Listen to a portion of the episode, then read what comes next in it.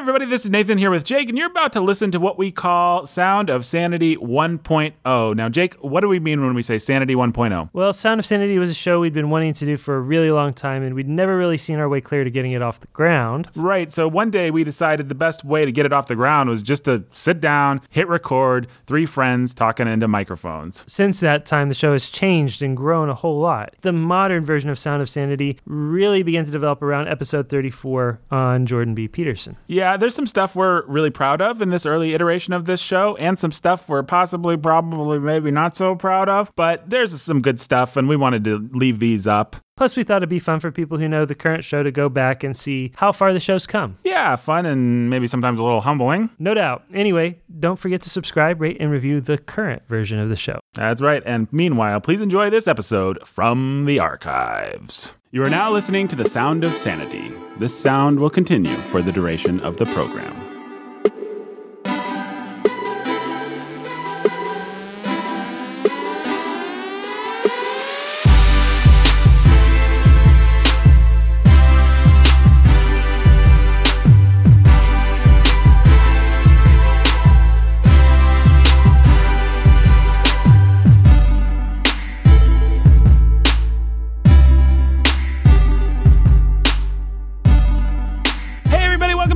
Of sanity, and may the force be with all of you, because today we're talking about Star Wars. Is it a little bit of a cold take? Why, yes, it is. But we're actually kind of doing a hot take on all the takes that everyone's done that's already been cold. You'll see, you'll see. It's going to be good. I'm excited about it. And why wouldn't I be? Because I'm joined by two uh, men that I respect and love, and uh, they would be number one, myself, number two, Jacob Menzel, the pastor who's a master of everything and the C E O of Warhorn Media. Help me, Jacob Menzel, you're my only hope. I don't, I'm afraid I can't help you, Nathan. So Jake's over there. I'm here. I'm here. You are here. How are you doing today, sir? I'm doing well. How I'm glad to hear you? it. You know who else we've got here today, Jake? We've got a stuck-up, half-witted, scruffy-looking nerf herder. uh, True.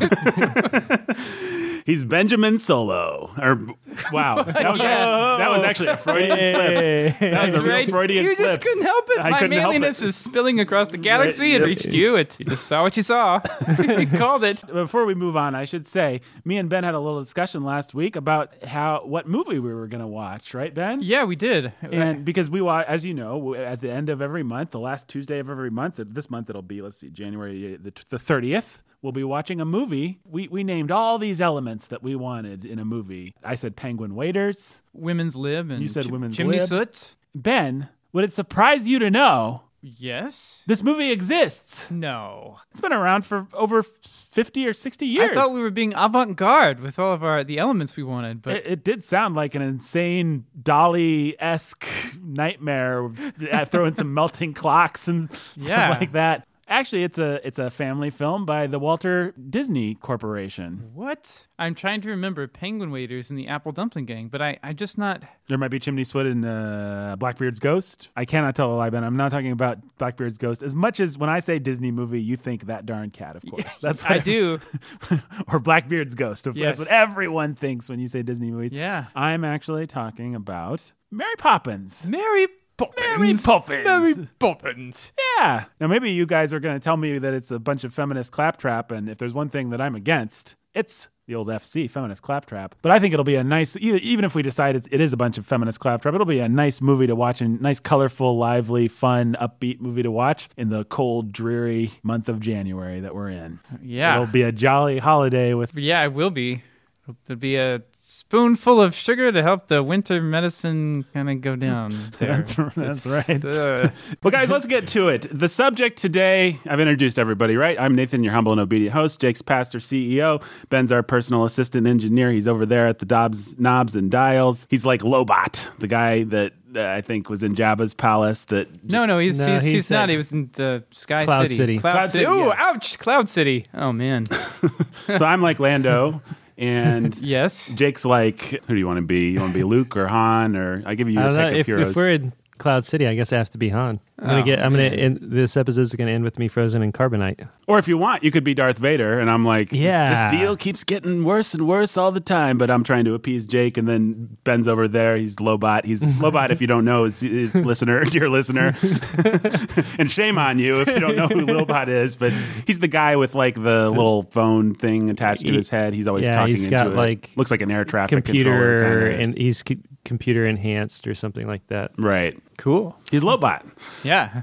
Anyway, all that to say, we're talking about Star Wars today. We're talking about Star Wars because we really want to talk about pop icons and taking them on and the drama that comes with taking on pop icons, because turns out we've had a little drama in our, our lives. Found it surprisingly mm-hmm. difficult and painful, actually, to a to a certain extent. Yeah, I, I, I, or, uh, this is not, some of us more than others. This is not Martin Scorsese's Silence. We're not being persecuted or any, you know, I mean, no one's has us up to our neck in water for uh, talking about Star Wars. But well, there's things that have happened in our past, and we're going to tell those stories today. And some of you listening, if you if you know Warhorn, if you know me and Jake, you may already know some of these stories. But uh, we're going to talk a little bit about our history with a certain franchise, which I've already made mention, the great Star Wars franchise. But uh, due to our history with the subject, a number of people asked me to write an article about this newest Star Wars movie. And obviously this Star Wars movie, I don't think we even have to talk about. If you want to hear us just give a straight take on the Star Wars movie, we did in an episode of The Wonderful Bookening podcast. You can go and listen to that. Although it was a kind of an incidental. We didn't come prepared, having thought through any... thing. No, that's... we didn't know we were going to talk about Star Wars. We just sort of accidentally did on mic. Right, we accidentally... For like over an hour. For over an hour, yeah. We accidentally did a Star well, Wars Well, at a certain episode. point, we decided to stick with it. Yeah, yeah, yeah, obviously. Well, when you're accidentally being brilliant, it's like, you know... You just keep going. Yeah, all my best mistakes are accidents. Is that what I... Yeah, okay. That's good. I, that's very catchy. Including that one.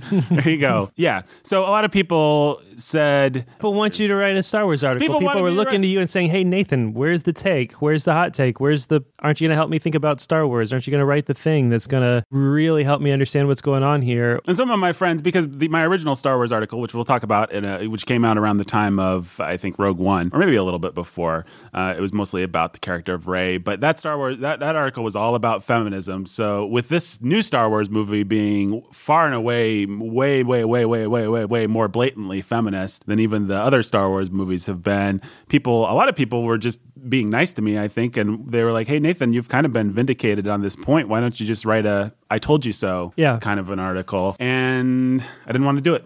And why not? I didn't want to do it because it seemed to me that Star Wars is really obviously, you know, we can argue whether this is true or not, but it seemed to me that Star Wars is really obviously bad in the ways that it's bad, that it's pretty obviously feminist, that it's pretty obviously and blatantly. You have all these articles like by Vanity Fair saying, finally, Star Wars, you know, breaking the barrier and taking a down... truly feminist Star Wars. A truly feminist, taking down mansplaining forever with the great character of Holdo and all this kind of stuff. So... you know, the whole world is already copying to this. Most Christians are aware of it. The only thing I can do is stir the fire, make some people mad, make some pagans, make Become some feminists Become a good mad. whipping boy for people who are looking for whipping boys. Right. And then what Christian am I actually going to help? Who is it out there that has thought through Star Wars just enough that they want to think through it some more and they really need somebody to talk them through each of the points of how it's feminist? I mean, I don't know. It just it just seemed like I didn't want to do it.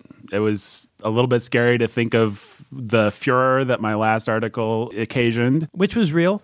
And intense, at least intense for us. I don't know, maybe people listen who work for websites or whatever.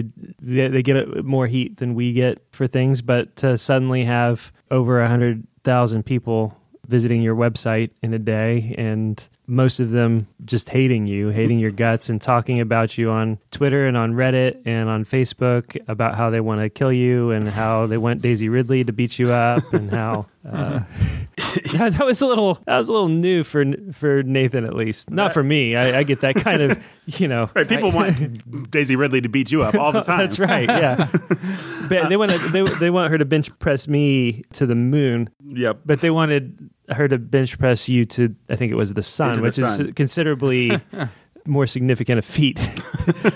There's quite a few more feet from the moon to the sun. I, I must say, if there's one thing that, that most of my scientific knowledge has been formed by Star Wars movies.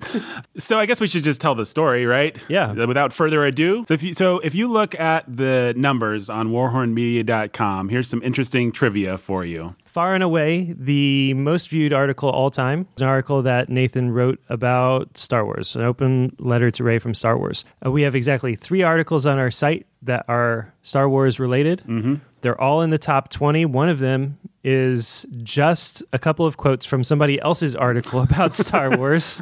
And the other two were written by Nathan, and they're both in the top five most viewed artic- articles of all time at warren media dot com. Mm-hmm. And they're not going anywhere anytime soon. Uh, the top one will never be dethroned and to, unless we... St- open up another can of worms, like... Open up another can of worms unless we become Desiring God, the Gospel Coalition level, awesome, and then open up a can of worms. Right.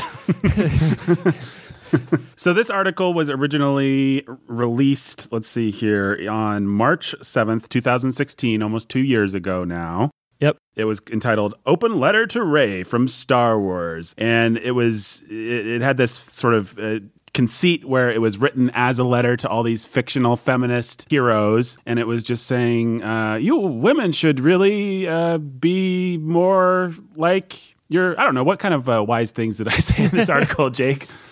Well, I, you emphasize that God made women the weaker sex and that men are supposed to protect them, and that that's an honorable thing for a woman to acknowledge and live in. And then you talked about how the woman warrior trope affects men, mm-hmm. in particular, how it hurts women, how it hurts feminine women, how it hurts men. Okay, so here's maybe the pull quote. This is the last paragraph of the article. The article is actually pretty long and involved, and it goes into a lot of reasons why the warrior woman trope is basically bad, is basically unbiblical, is unbiological, is un all kinds of things. How it trains men to be lazy and to want strong women, how it trains women to feel like they have to be something they can never be. Right, and so it's just destructive. It's just destructive. It's bad. I also talked, I think, about how it was destructive and bad to our stories. You, when you everyone's a warrior, then and there's no one to protect. That's you know, people. It needs to be somebody to save who's worth saving, somebody to sacrifice for who's worth sacrificing for. Right. So the final paragraph: not because we men think all y'all women are helpless, spineless prizes to be won, but because good drama comes from human nature.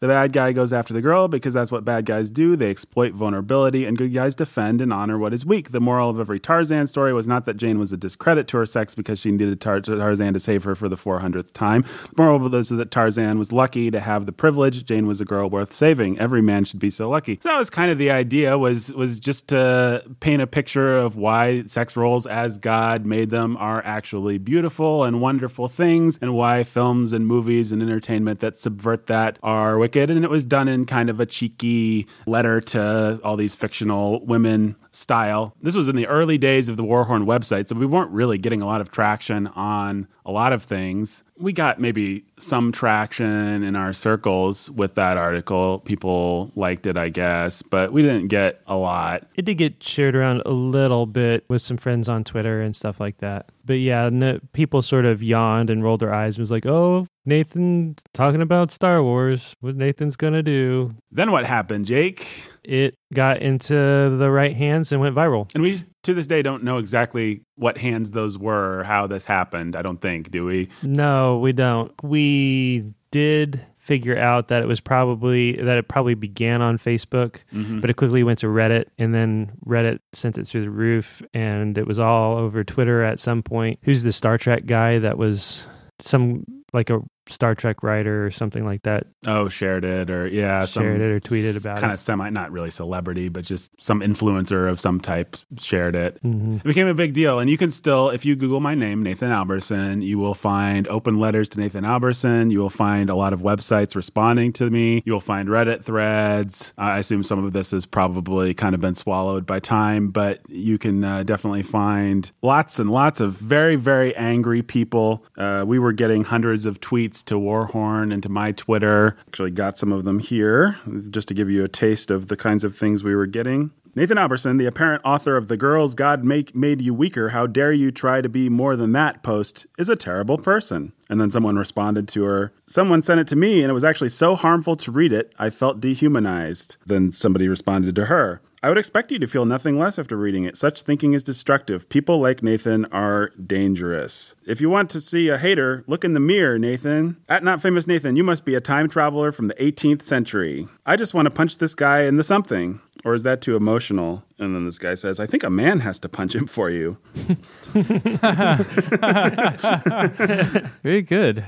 Uh, this person said, I want this blank to step into the octagon with any female fighter in the U F C and then try to write this garbage. How much of a waste of space are you that you spend all the time talking about fictional women? They're movies, blank. I love that he's totally fine with aliens filled with acidic blood who impregnate you with their spawn, which will in- inevitably burst through your chest cavity, but Ripley is too frail, frail to be believed. What the blank ever?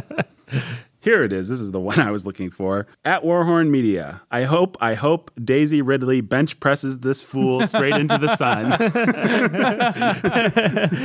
uh, one of my favorites was somebody was, did you know that Daisy Ridley can deadlift one hundred pounds or one hundred twenty-five pounds? And some guy responded, is that good for a girl? one hundred twenty-five pound deadlift. Oh my, guys. So we were getting hundreds of malicious website att- attempts to access our website. Yeah, we had to go. Joseph Bailey went and... Our website actually crashed uh, for a few hours, I think, didn't it? Yeah, Joseph... Thankfully, we Joseph's a tech guru and was master of web security, which was actually a job that he had for a long time for a website. So he he got it back up and put some safety... I don't know. You web geeks are... gonna know safety protocols of some kind to protect it from malicious attacks. And uh, we scrubbed Nathan's address and personal phone number from our church website, which mm-hmm. it was there because he's one of our small group leaders. And, and then it got really nasty. And it's the kind of thing, I want I'll say two things. Number one, there are people out in the world, lots of them, that really, truly do suffer for this faith, their faith. And I know that none of this compares to that. You know, there are people in the twenty-first century that die for their faith, and that's that's not what we're talking about. This was pretty small potatoes. It's not, you know, some people on the internet didn't like me that much. Big deal. Number two, you would be surprised how much those things get under your skin. You want to have a sense of humor, but people were saying things. I want to be careful about even saying death threats, but they were saying they hoped that I would die. They were posting pictures of jail, and all the biblical women warriors, quote unquote, kept coming up. So jail and Judith. Somebody needs and, to drive a tent peg through your... Someone needs to put a tent peg through her head. They'd post pictures of tent pegs being put through heads, or people of uh, that one general guy. Guy being decapitated in the Apocrypha, and they'd, they'd find paintings and they'd say, this should happen to you. Yeah. Uh, they found pictures of me. Here's one from, here's something from Reddit that I remember. I couldn't get through the article, so I had to go back and look at what this guy looked like. He's just as creepy and awful as one would expect. And then someone responded, take a look at the author's page. Guess who didn't have a spouse or children mentioned in his bio? And then someone responded to this guy. He's like the Joe Dirt of neckbeards. So it's just, oh. oh. It made me feel bad about myself. It actually made me start shaving, and I lost a little bit of weight. So thank you, Internet. oh.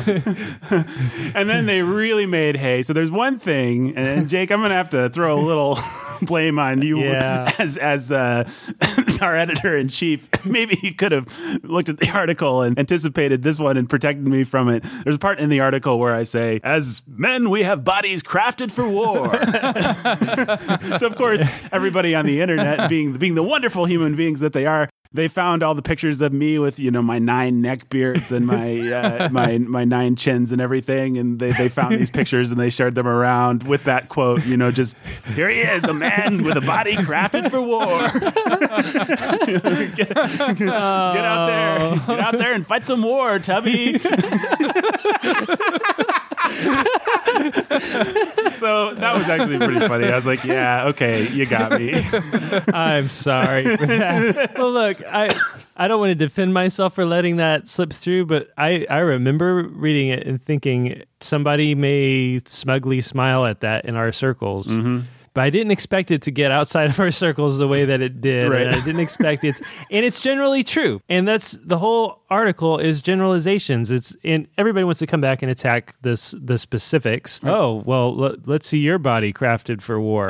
Oh, well, let's put him in a cage fight with any right. M M A woman fighter. Well, that's not the point. No, I mean, the right. fact is I'm not in that great of shape, but most women that I know in my real life, I probably could take if I had to, if they suddenly became zombies or Pretty something. Pretty sure you could. And also the fact is, yes, we all know there are U F C fighters out there, women that could defeat all three of us. You know, one woman could walk in here right now and take us all down. Yes, I, I acknowledge that that woman exists. Great. What point have you proved? I'm not married to her. I'm not, she's not my girlfriend. She's not my wife. She's not my mom. You found the exception that proves the rule. Let's put her in a cage fight with somebody, with a man in her class who represents her level of elite fighting skills. Right. As it relates to men, let's see how long that lasts. Let's see what happens. Yeah. So anyway, be that as it may, it went on for a while. It was like two or three days of really just intense website hits. And it was longer like than that. that. But then it, it was just, a whole month. It lasted from most of April and into May, and it seemed like it felt like it was never going to end.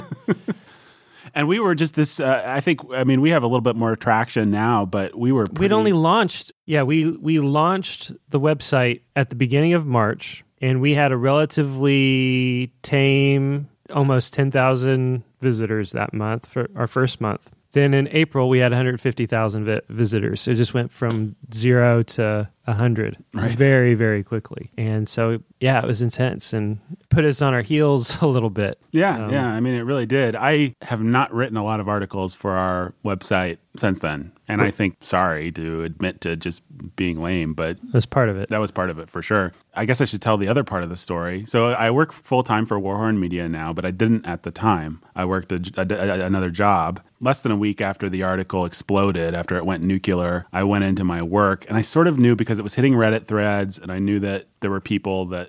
I, I thought it might get back to them, but I didn't know, and I sort of sort of had my fingers crossed, and I hadn't really been a very good witness at my job, so there were a lot of people that didn't know I was a Christian, that for whom this would really be coming out of left field, and it hit. And suddenly everybody knew about it, but nobody wanted to talk to me about it except for a couple people who were very, very, very angry about it. So I remember the way I found out that people knew is I went into work one day and I, I saw a girl at work uh, in passing. She was on her way out the door. I was on my, my way out the door. I said, "Oh, how are you?" We'll call her Janet. "How are you, Janet?" And she said, "Well, I'm not in the kitchen where I belong." I was like, "Oh, okay. Did you just read any articles lately?" What I actually said was, "I would love to talk to you about this. It's not what you think. I think we can talk about this." And she said, "You wouldn't want to hear what I have to say about it." And I said, "Well, I... I would actually," and but sh- she was done, and she never really talked to me again, and she left the company soon thereafter. And I think part of the reason she may have left the company was because of the the atmosphere of negativity that was surrounding their keeping people like me on. And what I found out later, years later, because I sort of knew that everybody was talking about it behind my back, but I didn't realize how... It feels like years later. It was about a year. Yeah, later. a year later. Um, it does feel like years later. What I found out, because I, like I said, I knew everybody was talking about it behind my back. I felt relationships shift and change. It was one, part of it was big relief because I'd been so faithless in witnessing to people. Now the cat was out of the bag, and I just had to, it's like God just stepped in and did something that I'd been too much of a coward to do. And I don't recommend anybody, I don't recommend that you go that route for sharing your faith, but it's nice that God disciplines us. That's all I'm trying to say about that.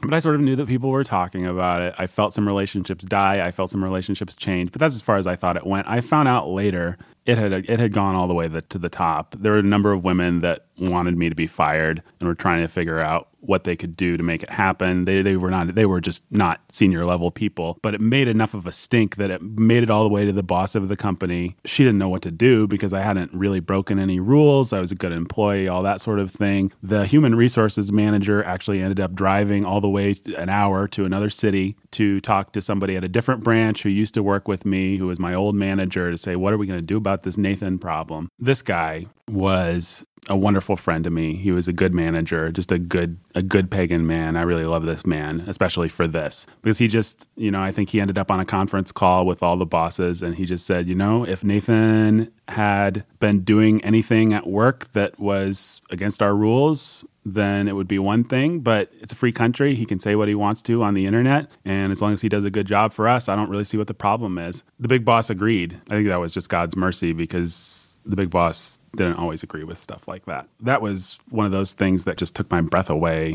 when I found out about it, you know, that it had actually gone that far. That I don't want to say like my job was exactly on the line. I don't want to make any of this sound more dramatic than it was, but it was just uh, we did not expect this article to have those kinds of those kinds of ramifications. That's the story.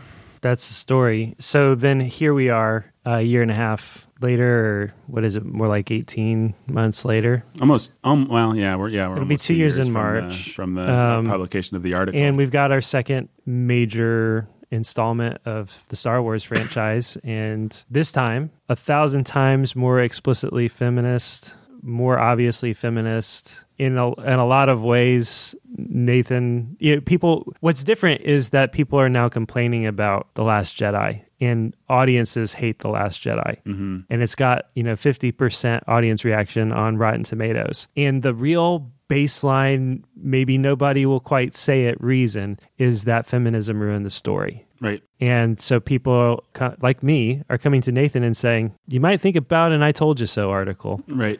you might you might think about a, see, feminism actually does ruin movies, and here is the data. Like, at the end of the day, this movie, all of its failures can be chalked up to its failures of ideology. Let's go through and let's talk about what they did.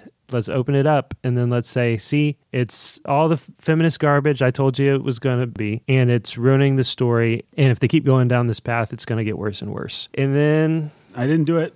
Haven't done it. I think that's largely born out of my experience with this article, and not so much, I think, because I'm, it's not, it's not just that I'm like trigger shy, but the nature of what happened with that article was... I ended up discovering that it doesn't matter. I've spent my whole life trying to be pop culture savvy, and I've always thought it's a good way to reach the culture, to reach people. And it turns out nobody cared. I mean, that article was full of thousands of references to movies and T V shows and different things. And it turns out that hard-hearted, sinful people weren't impressed by that. And they didn't feel like I'd met them halfway. They felt like I was spitting in their face, and they wanted my blood. Yeah, they weren't impressed by the sophistication or the humor. No. And it was there. It is there. In fact, you know, dumb people thought it was bad writing.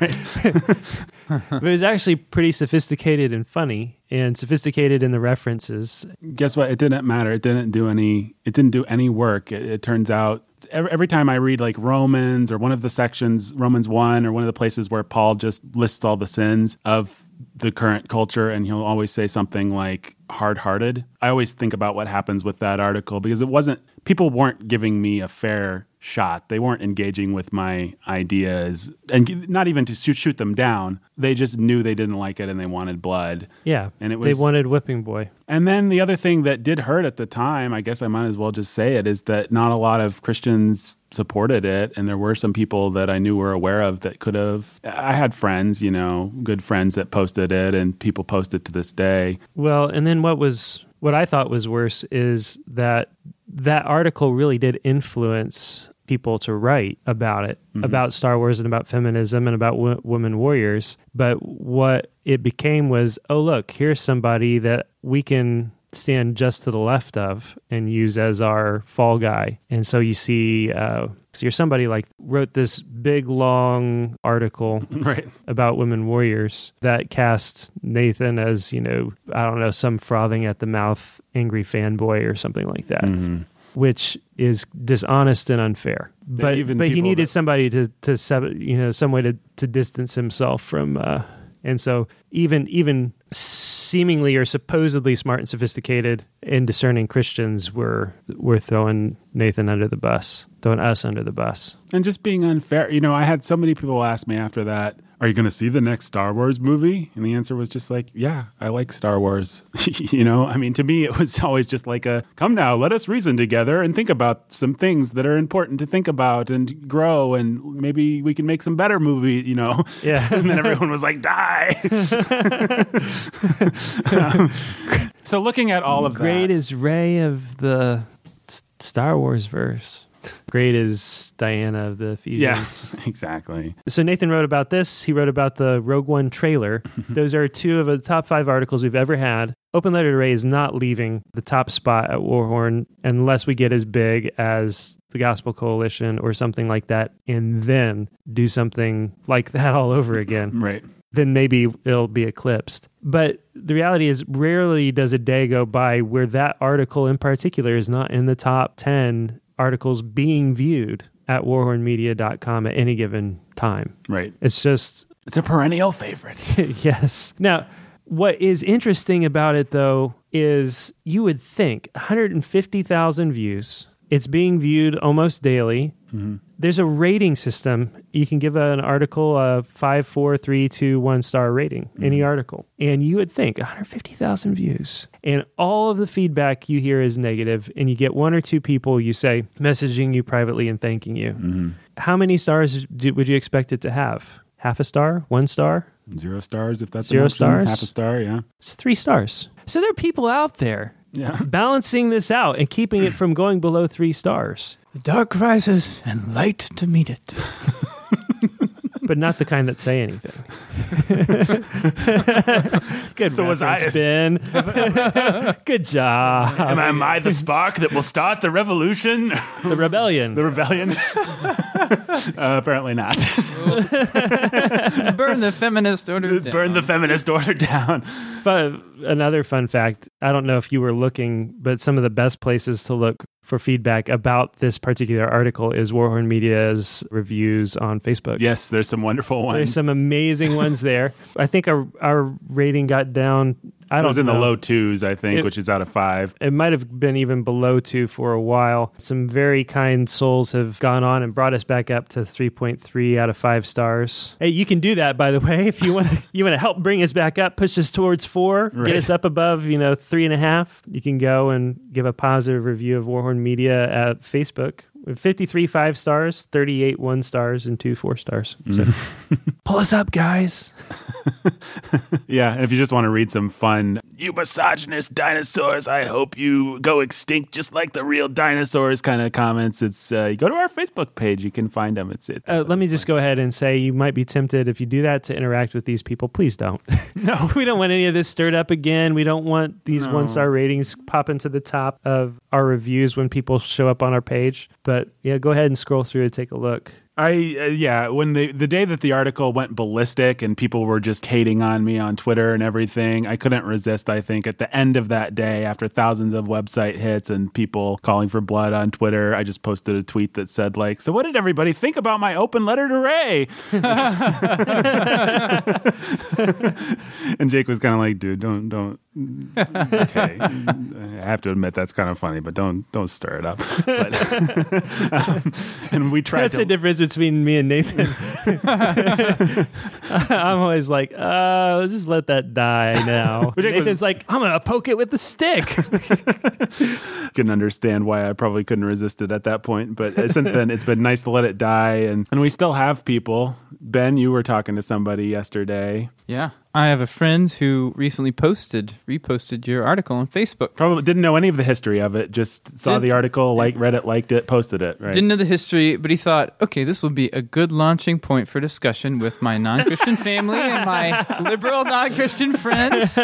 And it was a good launching point for, well, it wasn't exactly discussion.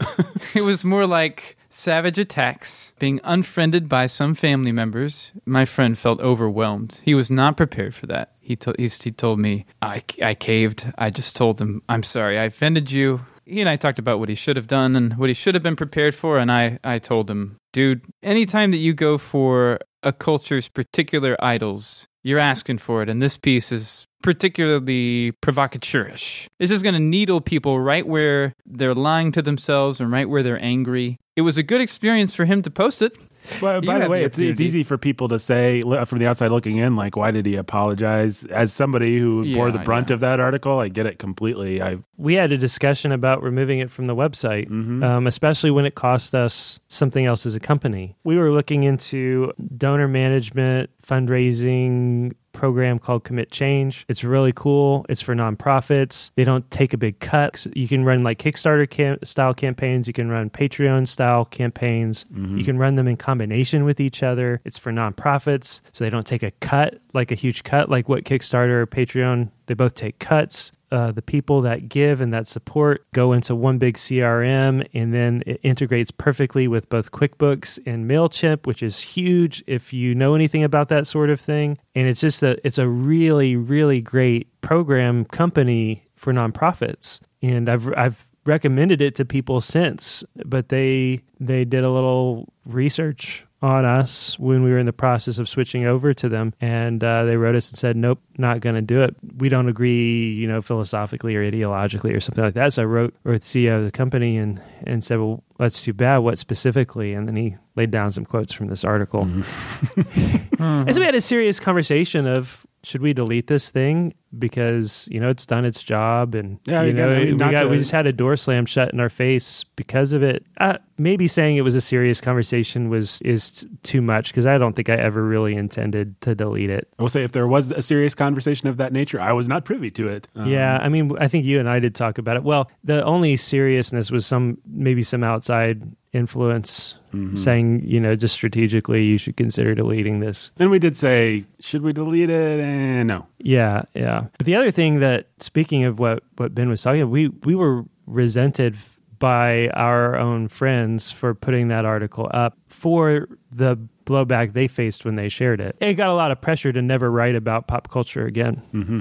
because it's a hill not worth dying on. It's a, it's a legit question. If it's going to get that kind of reaction, is it worth it? Right. Is it just divisive? Could you just share the gospel first without attacking Rey and other female warriors? Yeah. Why did you have to go for that? It's not for such a it's hot. Not gracious. You know, well, at this point, if they're smart, our listeners are probably saying, well, uh, you got to call people to repent. I think some of our listeners at least are saying, you got to call people to repent where the sin is. You know, you got to find the real pressure points. And that's easy to say, but here's the real tension that I feel, folks. I tried to do that, and I ended up stirring up a mob, and I didn't create any kind of a dialogue with these people, you know? I didn't, I wasn't Paul, I didn't, certainly did not feel like I was Paul, you know, in Athens saying, here's your, here's your God of Star Wars, and here's how it's actually the, it's, da da da. It didn't feel like that. What it just felt like was... Well, I, well, it felt like Paul at Ephesus. Yeah, exactly. Right.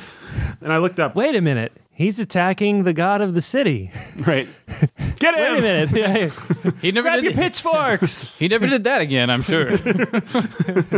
Well, it hit people... You know, what happened is it in, in Ephesus, it hit people where they lived. It hit... Their you know, pocketbooks. The, it hit their pocketbooks. It hit who made the household gods. Right. Like it, You know, it hit people in their pocketbooks, and it was like, wait a minute. If he brings down the gods of the city, he's going to bring down the economy. And it wasn't hard for the, for them to make the turn. Wait, no. This is actually an attack upon... you personally. This is an attack upon your family. This is an attack upon our city. No, great is Diana of the Ephesians. Mm-hmm. And let's all get our pitchfork, pitchforks. And uh, right. That's more like what happened here. Mm-hmm. But if, and so it kind of ends up feeling like Romans one, that Paul ends with the description of the wicked people. He says, they're full of all unrighteousness, wickedness, greed, evil, full of envy, murder, strife, deceit, malice. They are gossips, slanderers, haters of God, insolent, arrogant, boastful, inventors of evil, disobedient to parents, without understanding, untrustworthy, unloving, unmerciful. So when you think about the pagan culture actually being that, it's like, mm. maybe we just go and we say, you need to repent, because either way, we're going to make them angry, because either way, they're going to be petty. Either way, they're not, they're going to trust us. What's the point of engaging with something like Star Wars on any level of critical sophistication? Or people, people didn't care when I did it. Um, but can I respond to that? Yeah, absolutely. I mean, I'm not saying that's right. I'm just saying, you but know. here's, here's the reality. one hundred fifty thousand people, one way or another, had their consciences pricked. And they may not have paid any attention to what you actually said. But man, that sure is something. Mm-hmm. It's like, I it, it brings to mind, if you've ever done like a March for Life or something like that, if you've ever gone and stood at a courthouse on Sanctity of Life Sunday, where there's the anniversary of Roe Roe v. Wade, mm-hmm. or if you've ever gone down to your local Planned Parenthood and tried to sidewalk counsel or preach or just stand there and pray for people, there will always be the, you know, the car that passes by with the middle fingers out and the horn honking and people yelling at you, or the people that show up and come and just start yelling at you. Mm-hmm. And the one thing you know about those people, as hard-hearted and irrational as they are, there's a reason that they feel compelled to show up and yell at you and throw their middle finger in your face or spit on you. The one thing you know about them is that the reason they do that is because their consciences are so bad that they just, they're constantly fighting with themselves, constantly fighting with God to maintain their illusions. And the, the instant you come at their idols, the instant that you come at it, they've got to deal with it one way or another. That kind of response shows people know, people know that this is just wicked and wrong, and they have bad consciences even about swallowing it. And so they're looking for a whipping boy, but you're really just standing in the place of God and in the place of their conscience that's accusing them already. And so it, there's a difference between being sensational and there's and putting your finger on the place where it really touches people's lives. Mm-hmm. Hmm. We can talk hypothetically about sexuality and feminism all day, and people are happy to just write you off as idiot wingnuts. But when you hit it where it matters, where the rubber meets the road for them, where they're not willing to to give up their idols, that's when you've maybe done something. Yeah, yeah, that's interesting. It's a reason why Paul didn't just talk about uh, the abstract differences between Artemis and the true God, Yahweh. He didn't just talk about, well, she has this quality, but God's not like that. No, it's, he riled them up by saying that their gods were false. What strikes me, and I feel awfully self-aggrandizing comparing myself to, you know,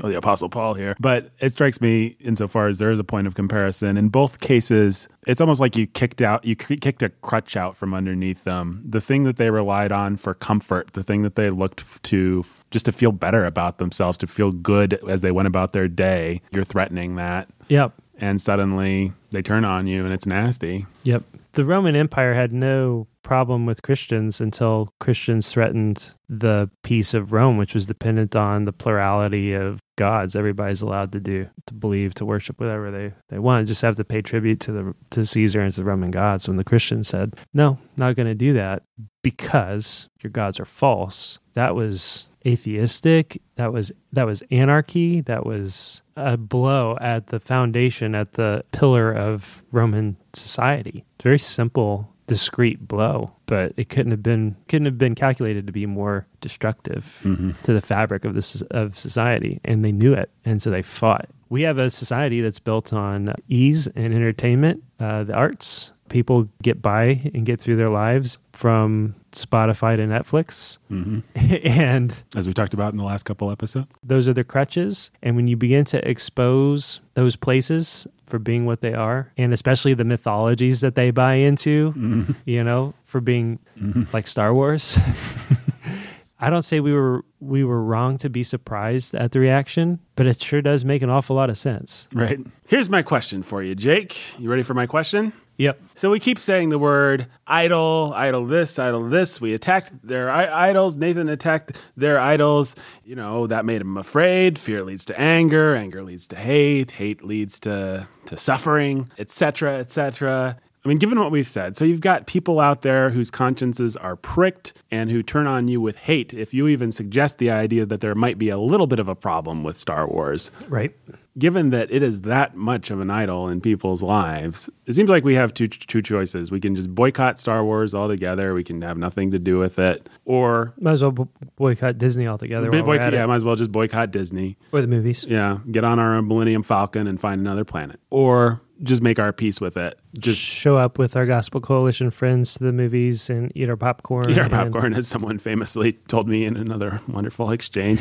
um, you can call for repentance, or you can make your peace with it one way or another. But this kind of work of cultural engagement, the work that I was trying in my faltering way to do, is there any value to that work? Now, it's my contention that we're very quickly moving to the point where Star Wars is going to have lesbian kisses and things that are just outright, outright, no question about it, wicked. And then I think we'll all have a very, very, very, very, very, very clear choice. I, I prophesy it'll be within the next couple of movies. I may be wrong about that. But while we're still in this nebulous area, is it okay to engage with... You understand what I'm asking? Is there is there actually any value in what I did and what, and what people want to do as they engage with these things? Or is it something to, you know, an idol to just be smashed? Here's what I think. People need to watch and care about movies a little bit less. Christians need to watch and care about their movies a little bit less, and that there should be places that Christians point to and say, yeah, I just, I didn't watch that for a reason. And I think that Christians ought to be able to uh, see a movie and enjoy it and still have discernment, but not make a fuss about it. And then I think that th- there are those movies in those places because we live in an entertainment culture and our gods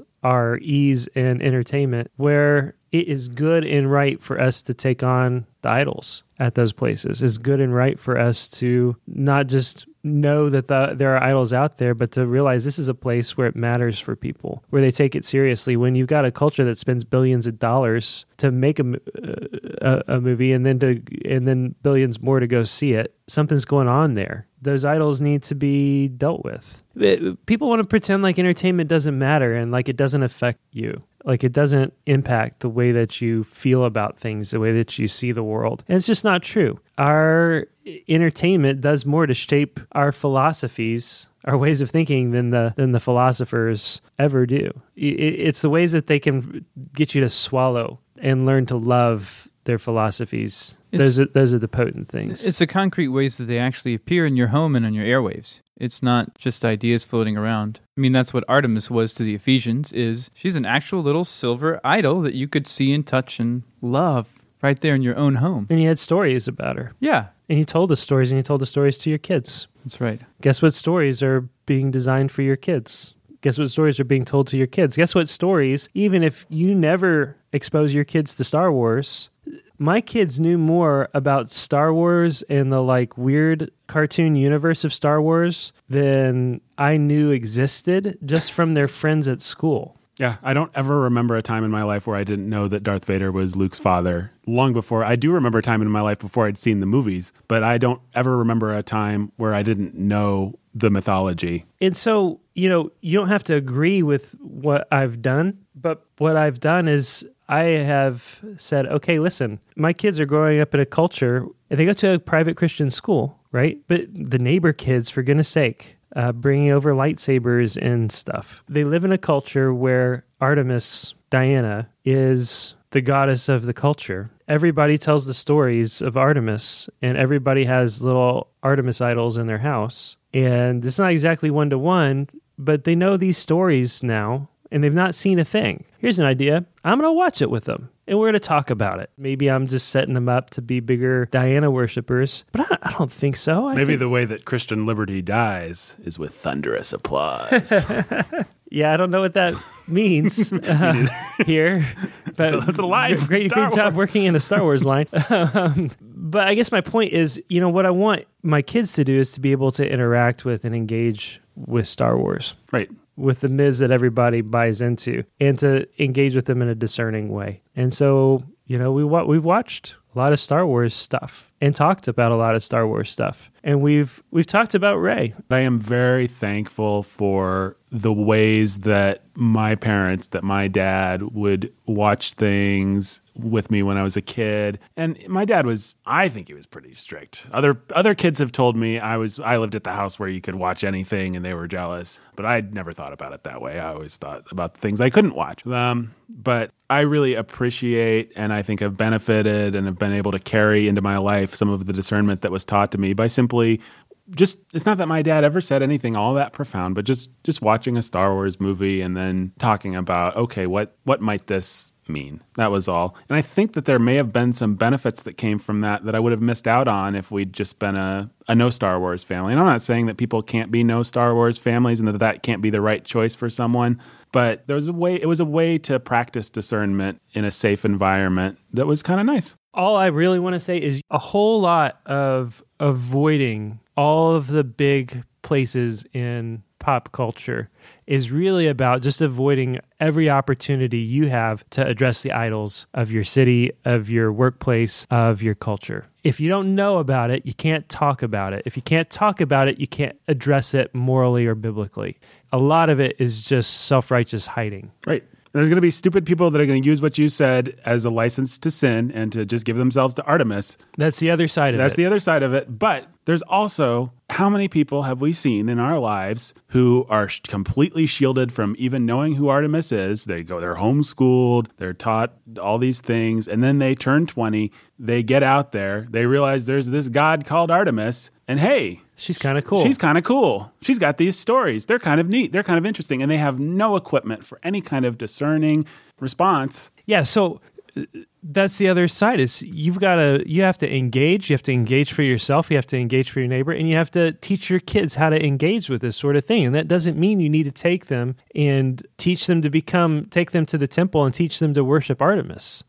But it does mean that maybe you need to, they need to know why it's compelling to people and why it's wrong. Yeah, Christianity is never just about proclaiming the truth. It's also about proclaiming the truth in distinction to the lie. Yeah, or in distinction no, to the distortion of whatever the, the righteous true. Kings were set apart because what, what distinguished the righteous kings of old was that they toppled the idols. The places where they're criticized is they may have done some things to promote the worship of the one mm-hmm. true God, but they didn't destroy all of the idols. They left the high places alone. They left the high places alone. He did. The high places were not removed. That That's a constant refrain mm-hmm. in the Book of Kings. And so look, here we have a central defining mythology for a lot of people in our culture, and a lot of money coming in and out of it, billions and billions and billions of dollars, yeah, not just in movie ticket sales, but uh, merchandise sales and spinoffs and all kinds of stuff. And it's the fountain that everybody's drinking from. Maybe it's good to place a bomb there. Maybe it's good to, to address those places head on. I mean, it's good for the church community. Think of all the people who, the Christians who read your article but didn't comment, Nathan, and, and then s- said four stars, five stars, because they knew that actually helped me. I wasn't thinking about those things. I was just drinking in the feminist tap water, and I, I like Rey, and I like women warriors, and I kind of wanted my daughter to be like Rey, but now I think, wait a minute, what's going on? Or I think, oh, this did make me uneasy. Now I know why, or I can investigate why. I mean, the church needed it too. It wasn't just a bomb into the world. It was something that Christians weren't thinking about clearly. Yeah, and I should tell one more story uh, to to that point, which is that I think about a month in after just getting pummeled and, and being pretty depressed by the lack of anybody publicly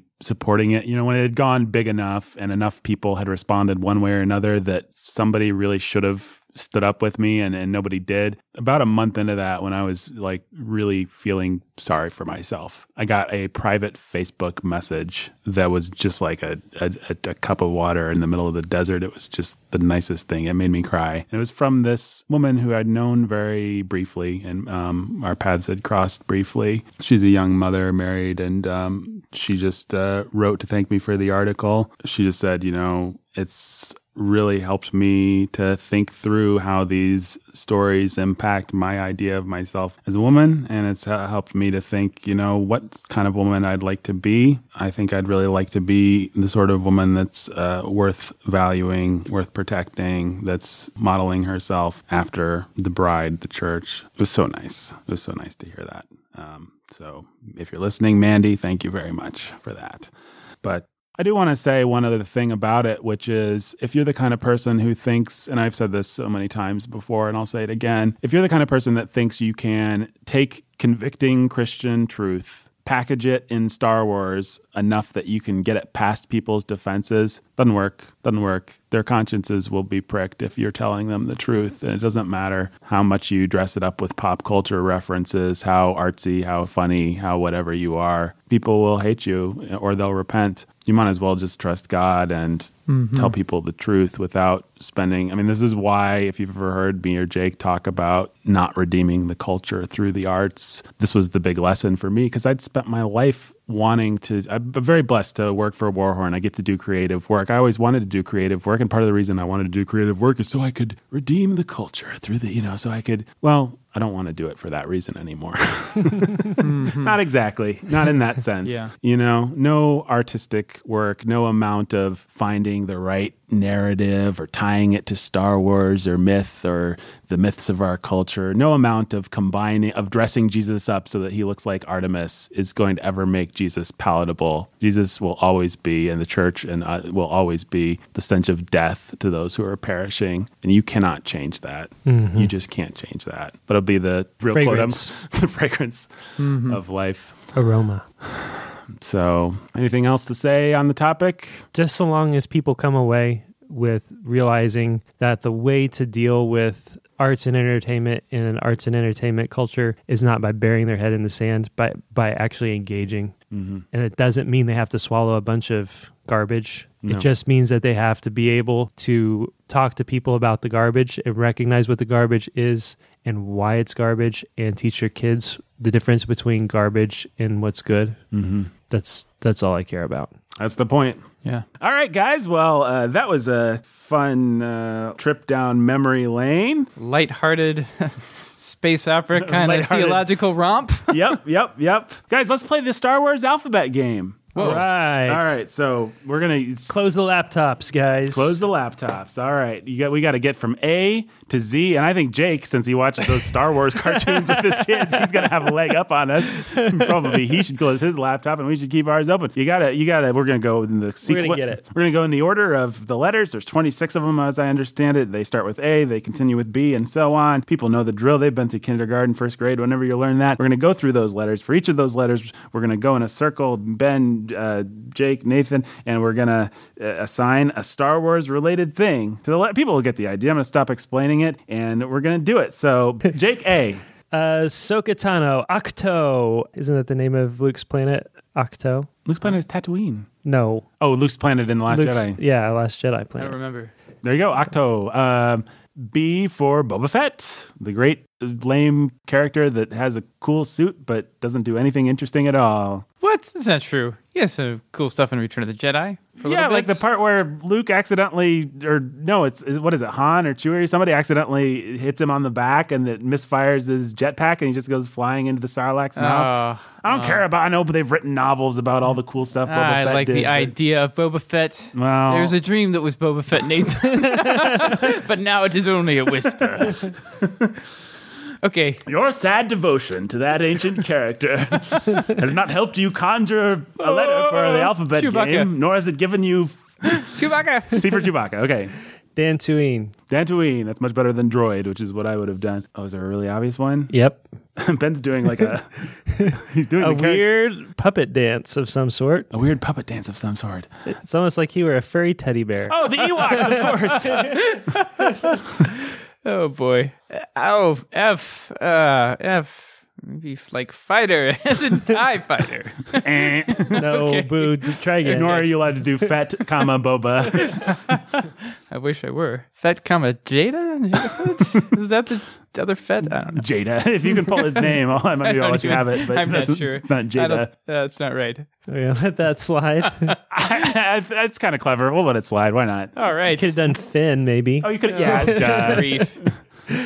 G's pretty hard. Galen Erso. Oh, there you go. Wow. Wow, Jake. Nerd. Well, this is Rogue One. H is for... Holdo, Hux. Oh, Holdo, Han. Hux, Han. Han. Solo crap. Imperial Star Destroyer. Jedi. Jabba the Hutt. Kylo Ren.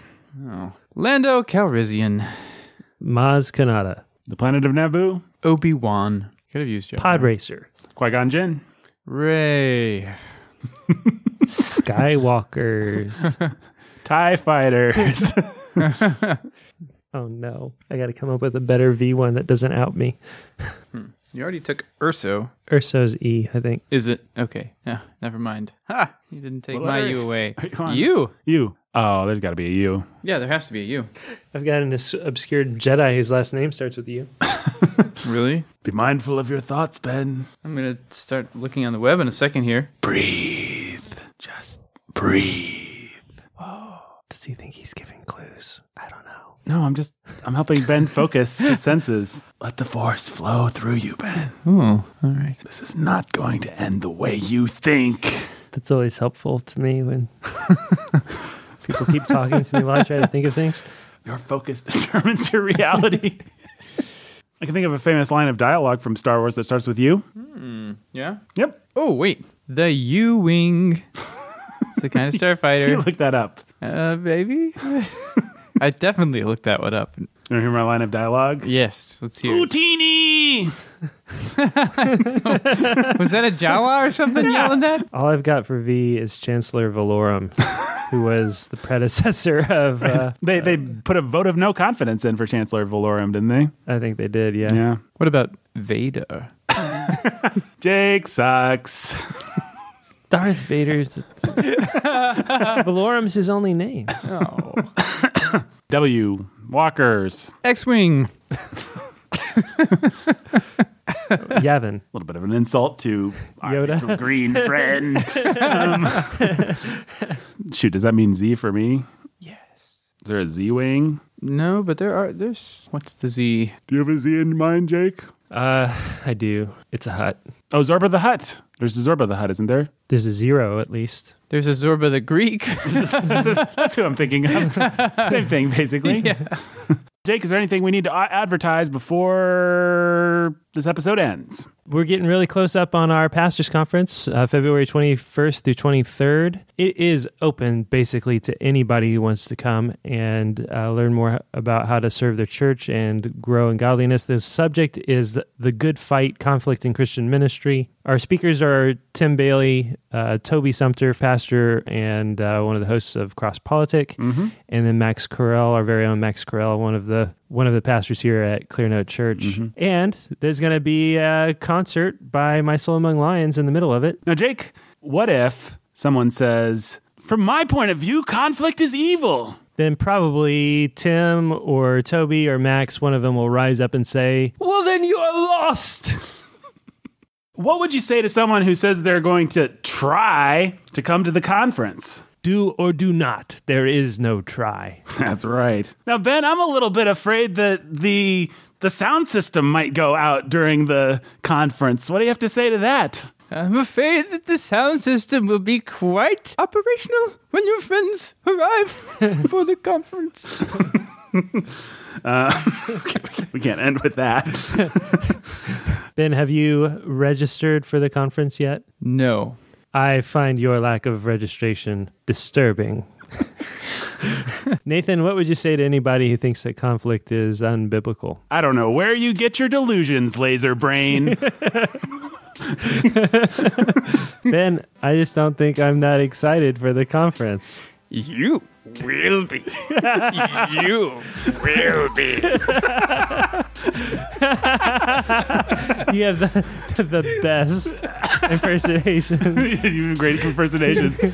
And folks, that brings a close to uh, that particular part of our uh, episode. Boring conversation, anyway. Ben, what would you say to someone who angrily declines to sign up for this conference? How rude!